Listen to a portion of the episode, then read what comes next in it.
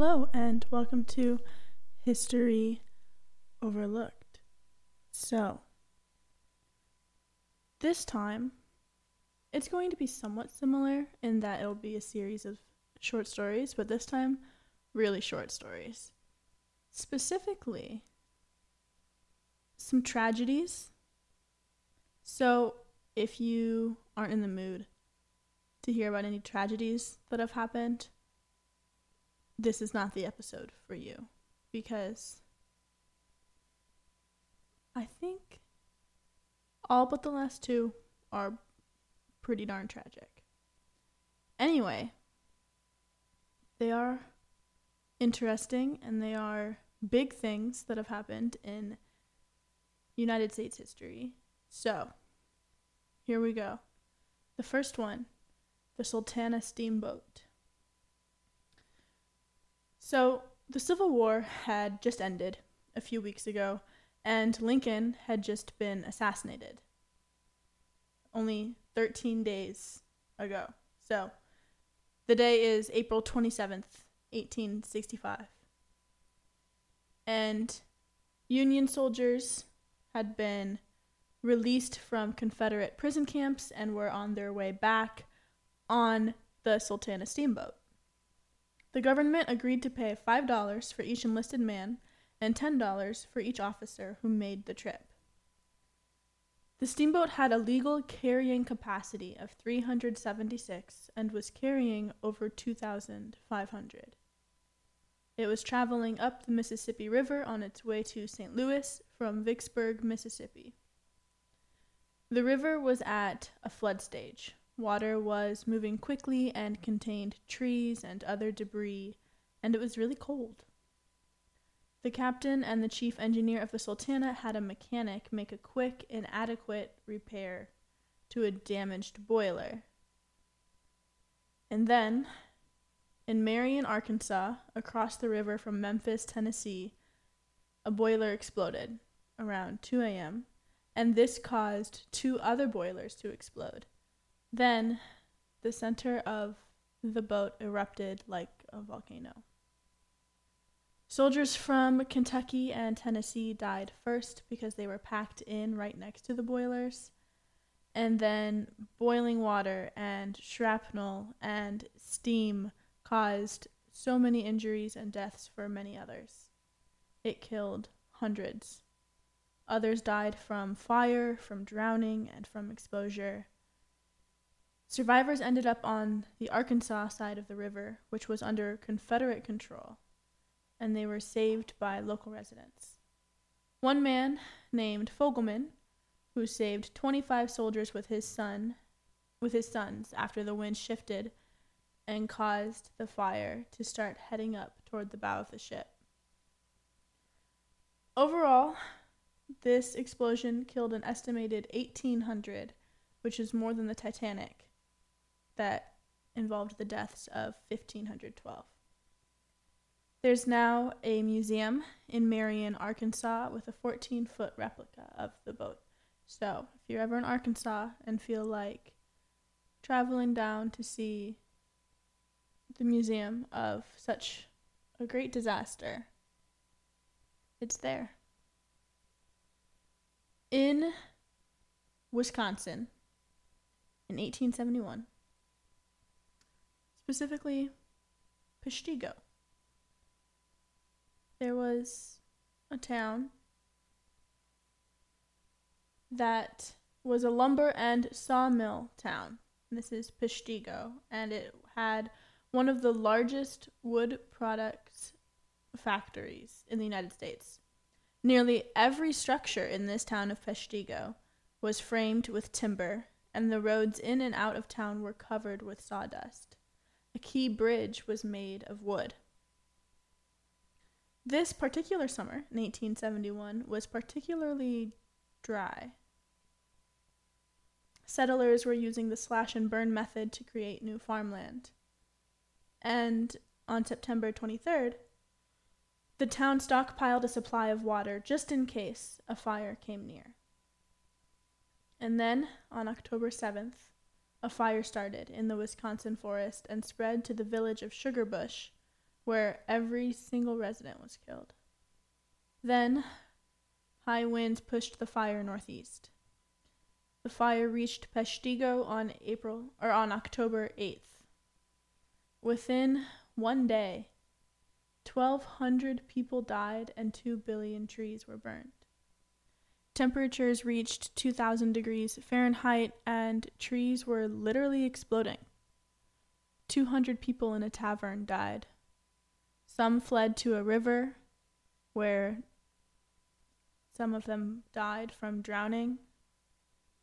Three people went to a water tank to save themselves from the heat and the fire, but unfortunately, and this is really gruesome, but unfortunately, the uh, the heat from the fire caused the temperatures of the water to rise drastically, and those people were boiled to death.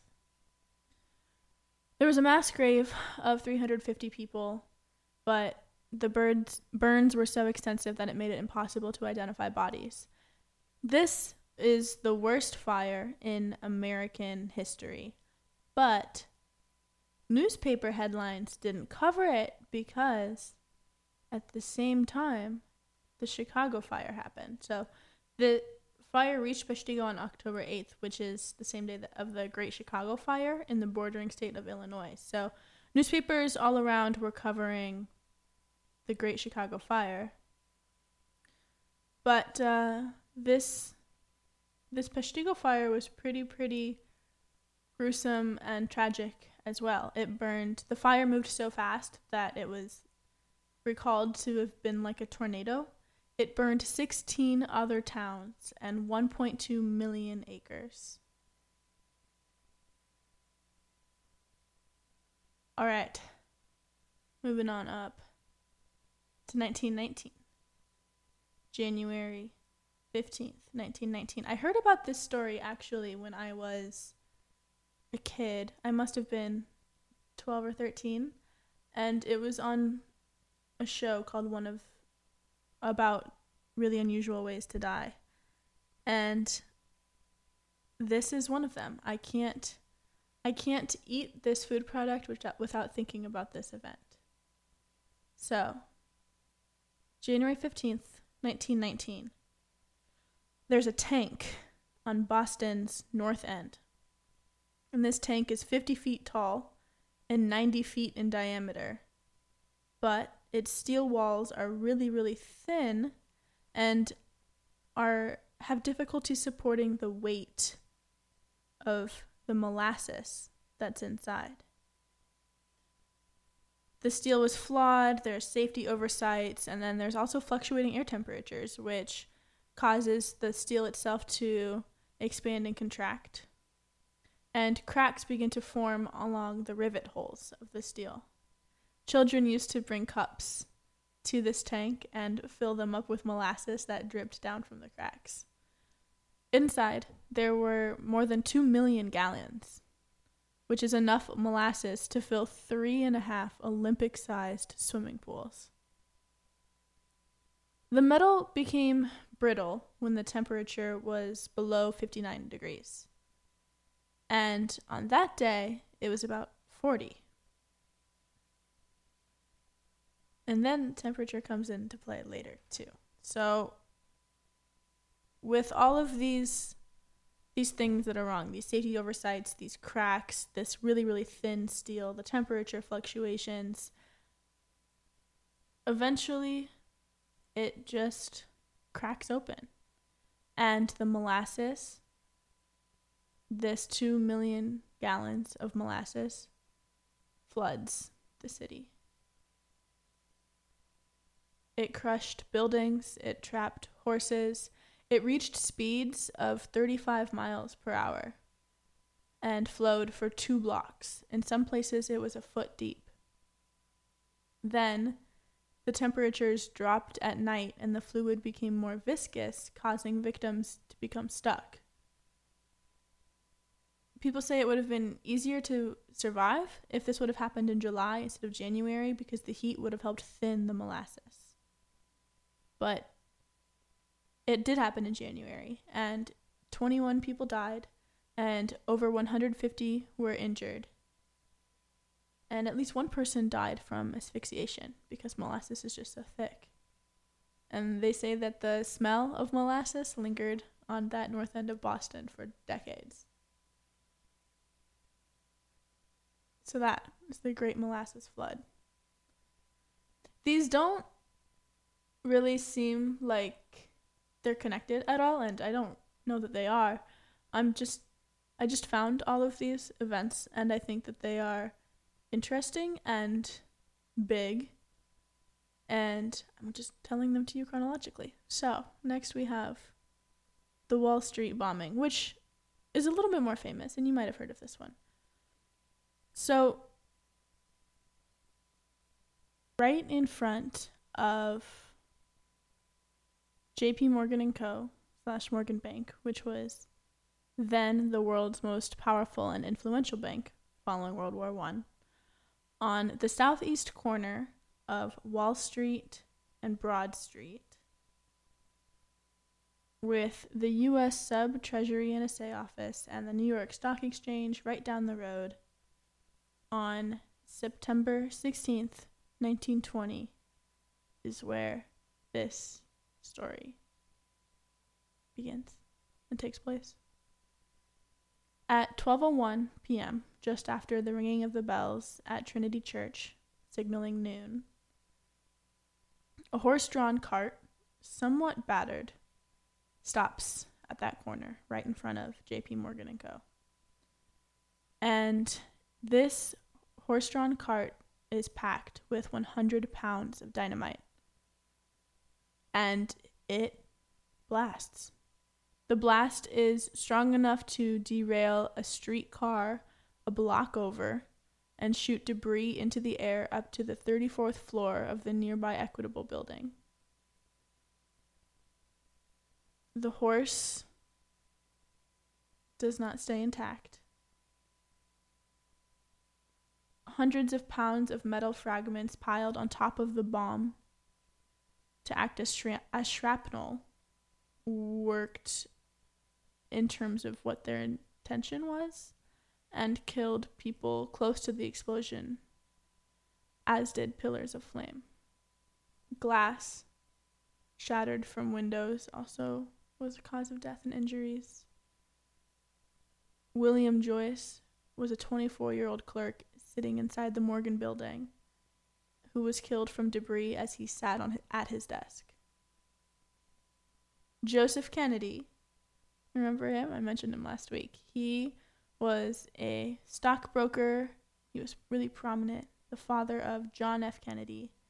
He was there. He was there and he was lifted right off of his feet. 2,000 NYPD and Red Cross nurses came. They came to help the many people who died. There were 38 people who died in total, 30 who were killed initially, hundreds more who were injured. This was the deadliest terrorist incident on U.S. soil until the Oklahoma City bombing on April 19th, 1995. So, for 75 years, this was it. This was the deadliest.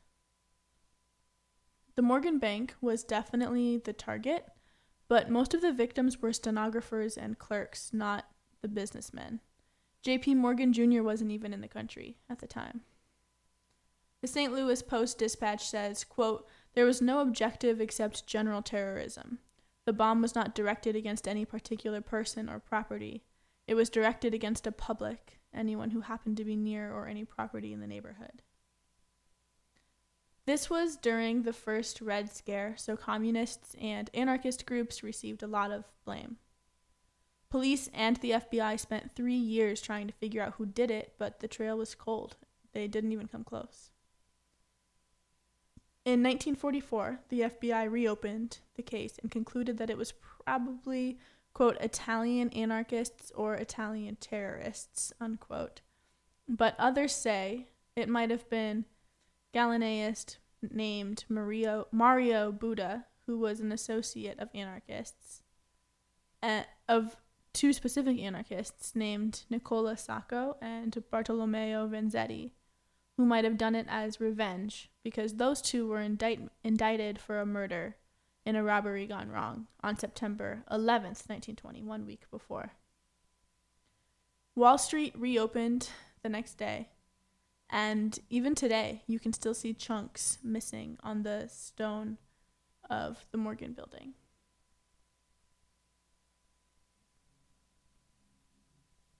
Exercise Tiger.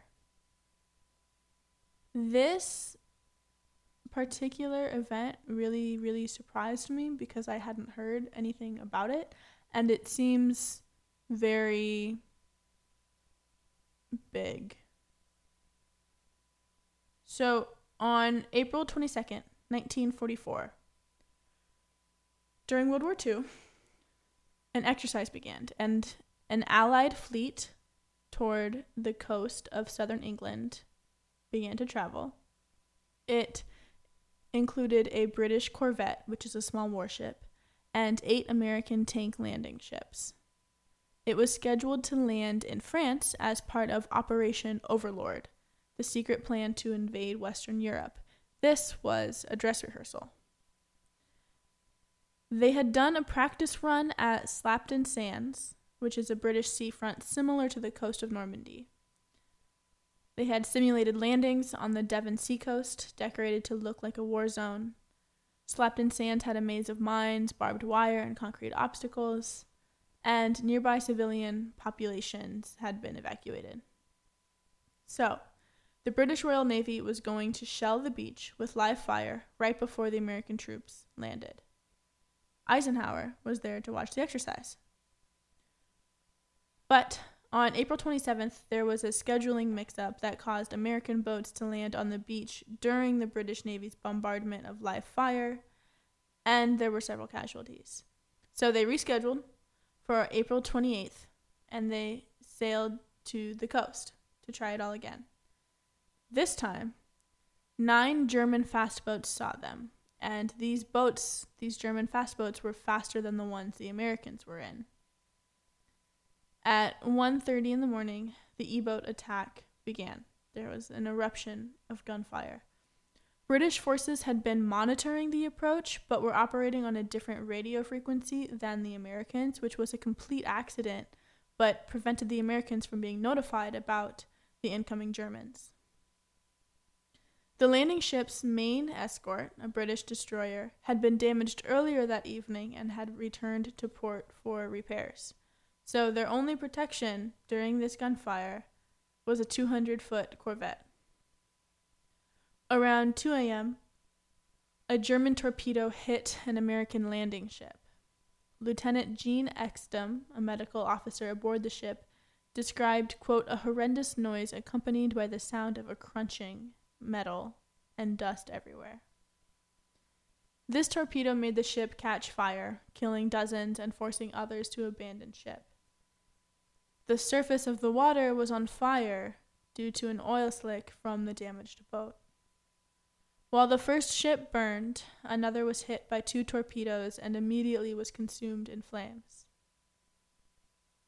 The second one, the two of them, sank in a matter of minutes, including the first one that was hit. Soldiers hadn't received proper instruction on how to use life jackets, and they were in really heavy combat gear, so a lot of them just drowned.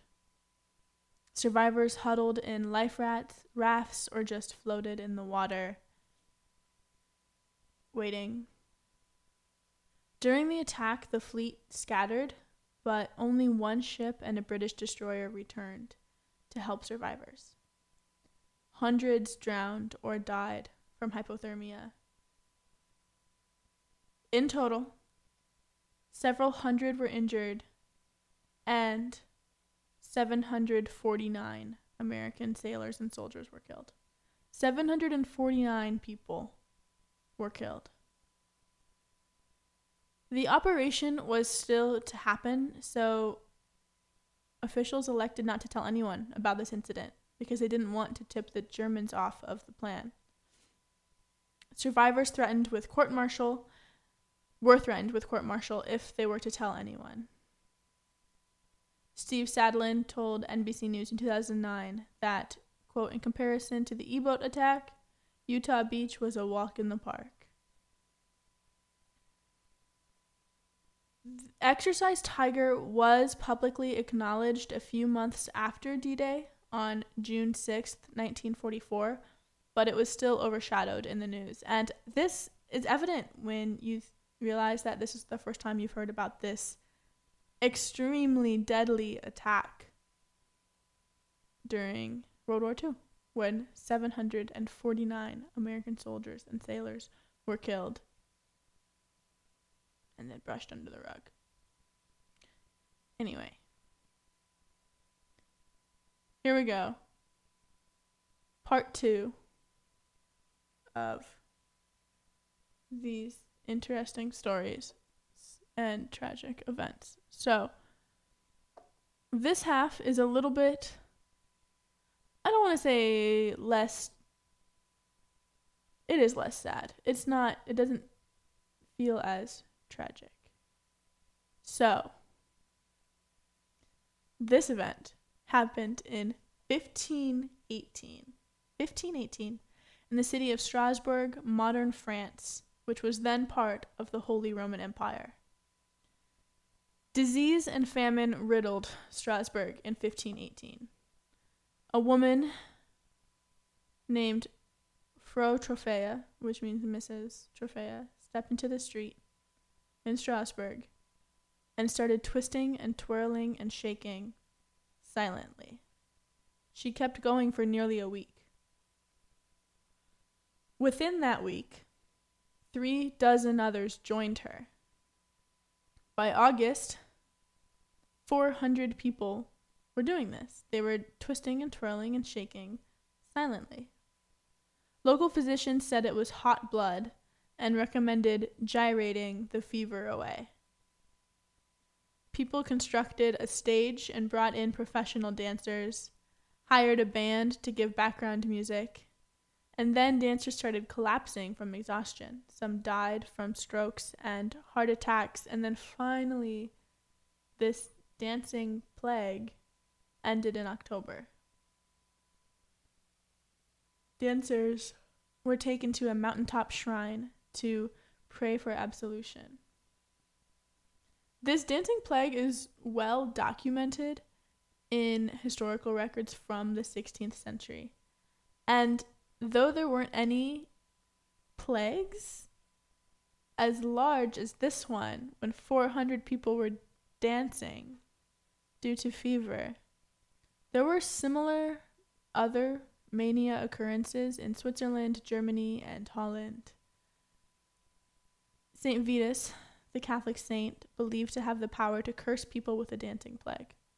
Some others believe it was stress induced hysteria, and even others believe that it was possibly part of a religious cult or that these people ingested a toxic mold called ergot that grows on damp rye that and produces spasms and hallucinations. But really no one knows what happened. They don't know whether it was this Catholic saint, whether it was hysteria, whether it was a religious cult or toxic mold, no one knows, but they just know that it was well documented that in 1518 in France, 400 people started dancing. This next story does not have reputable sources. It doesn't have them. I usually only tell stories, and I say usually and not only ever because of this one that I'm about to tell. But all my sources are usually reputable. I cross check, I make sure that what I'm telling you is factual. So, here is here's your warning that what I'm about to say is not actually certain because my sources aren't reputable, but it's just so interesting that I have to share. So consider this next story kind of a conspiracy, possible fiction, whatever you might, but I think it's interesting enough to hear about. So, in the mid 1820s, John Cleves Symmes Jr. is an American Army officer proclaiming theory of a hollow earth, saying that the earth was hollow with several concentric spheres. Symmes believed there were mole people underneath the sphere that everyone was living on and wanted to establish trade with them. Specifically, he says, quote, that he needed, quote, 100 brave companions, well equipped, to start from Siberia in the fall season with reindeer and sleighs on the ice of the frozen sea, unquote, to slide beneath the concentric spheres, which were open at the poles, quote, 12 or 16 degrees. Simmons Jr. lobbied Congress for funding. Congress said no. He asked John Quincy Adams. John Quincy Adams, sixth president, said yes. Many historians suggest that John Quincy Adams had the highest IQ of any president. So, possibly, it's more that Adams wanted the journey to the Arctic Pole rather than that he saw this as a potential to reach the center of the earth. Others say that he believed in the hollow earth theory, including that there were people living in the layers below their own, and that he might have just hoped this discovery would be the legacy of his presidency. He had ardent interest in the natural world. Speaking about sunrise and sunset, he said, quote, The pleasure that I take in witnessing these magnificent phenomena of physical nature never tires. It is part of my own nature, unintelligible to others. But he actually couldn't really garner the necessary support and resources that one must have in order to slide beneath concentric spheres to reach the center of the earth. And once Jackson became president after John Quincy Adams, he nixed the project. Eventually, the Naval Observatory in DC was founded and helped ensure the money from the estate of James Smithson went to the establishment of the Smithsonian Institution. So, there you go. Journey to the Center of the Earth.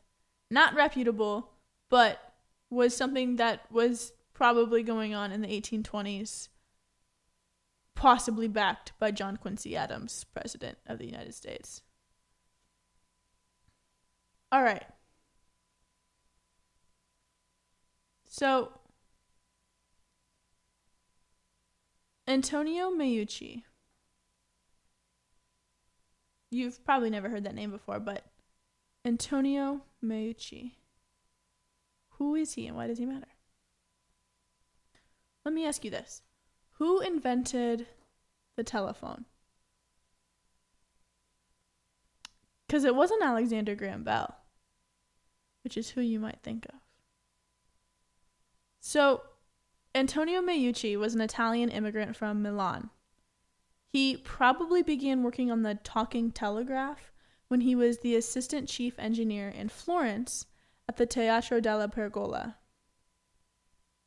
He might have begun lab work on the phone when he was in Cuba, but refined it when he settled in Staten Island. In 1860, he demonstrated his model. A description in New York's Italian language newspaper shows this. The Western Union received working models of this telephone but lost them.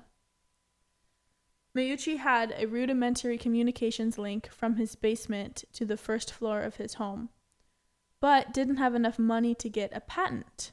So, he got a one year renewable notice of an impending patent.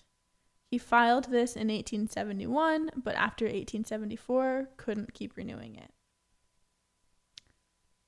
Alexander Graham Bell worked in the same lab where Meucci's materials were stored, and he got a patent in 1876. Meucci wanted his lawyers to take action against Bell, and the Supreme Court agreed to hear the case. They decided to annul the patent issued to Bell on the grounds of, quote, fraud and misrepresentation.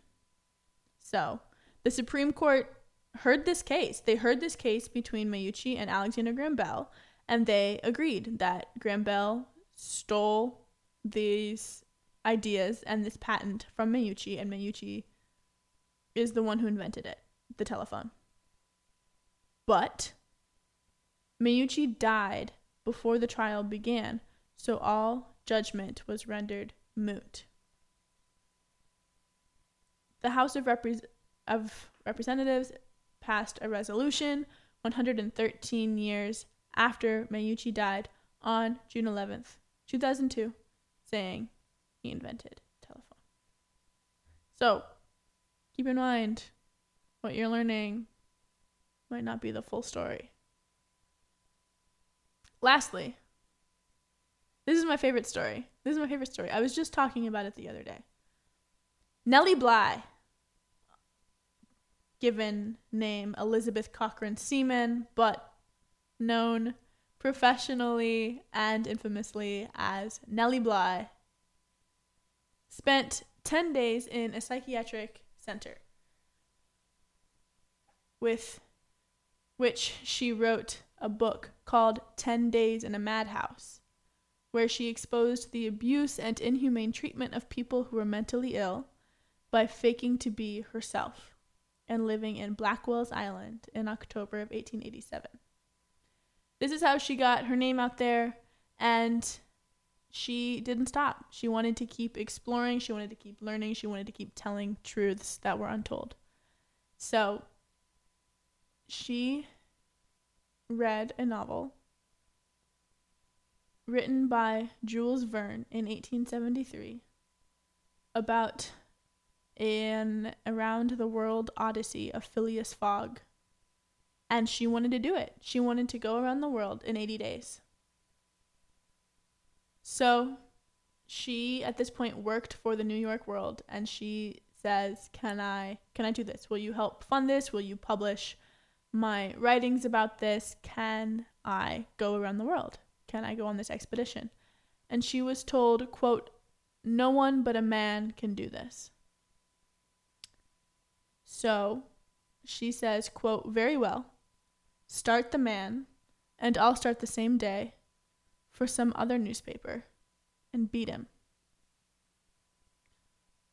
So off she goes. She goes on behalf of a different newspaper, and the New York World sends off a, a man. So on November 14th, 1889, Nellie Bly sets sail.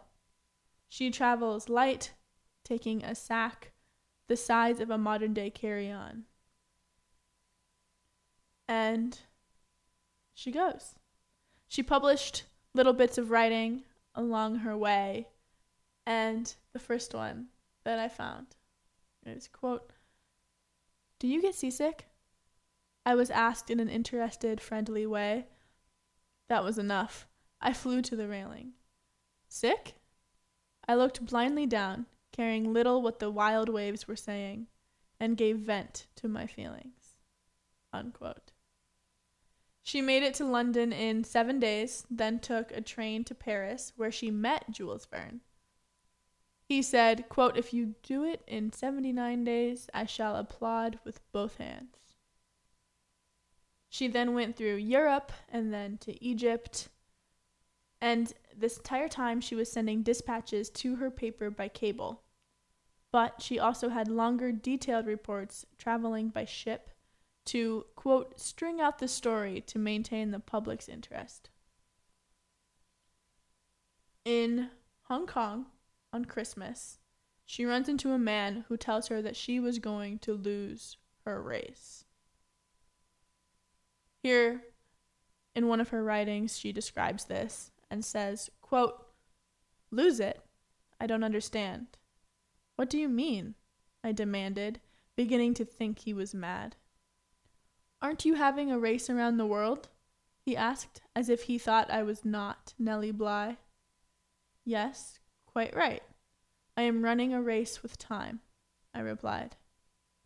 Time? I don't think that's her name. Her, her, I repeated, thinking, poor fellow, he is quite unbalanced, and wondering if I dared wink at the doctor to suggest to him the advisability of our making good our, our escape. Yes, the other woman. She is going to win. She left here three days ago. Unquote. So, the same day Nellie Bly left for London, Bisland, working for a Cosmopolitan, left going in the opposite direction. Bisland told her editor no at first because she had guests coming for dinner and nothing to wear on the journey. But she went. So, Nellie Bly really was racing a woman with the last name Bisland around the world, trying to make it back first, going in opposite directions. One of my favorite little tidbits about this journey is that Bly stopped on the way to Japan just to buy a monkey. Just wanted a monkey. The New York World offered a trip to Europe to whoever most accurately guessed her finish time. They received 1 million entries. Bly's editors at the World began taking bets down to the minute on how long it would take her. The World chartered a single car train to help her speed across the country once she made it back to the United States. So, Bisland got caught in England on her way back to the United States and lost. Lost the race with Nellie Bly, finishing four days after her. But both of them still made it around the world in fewer than 80 days. Specifically, it took Nellie Bly 72 days, 6 hours, 11 minutes, and 14 seconds.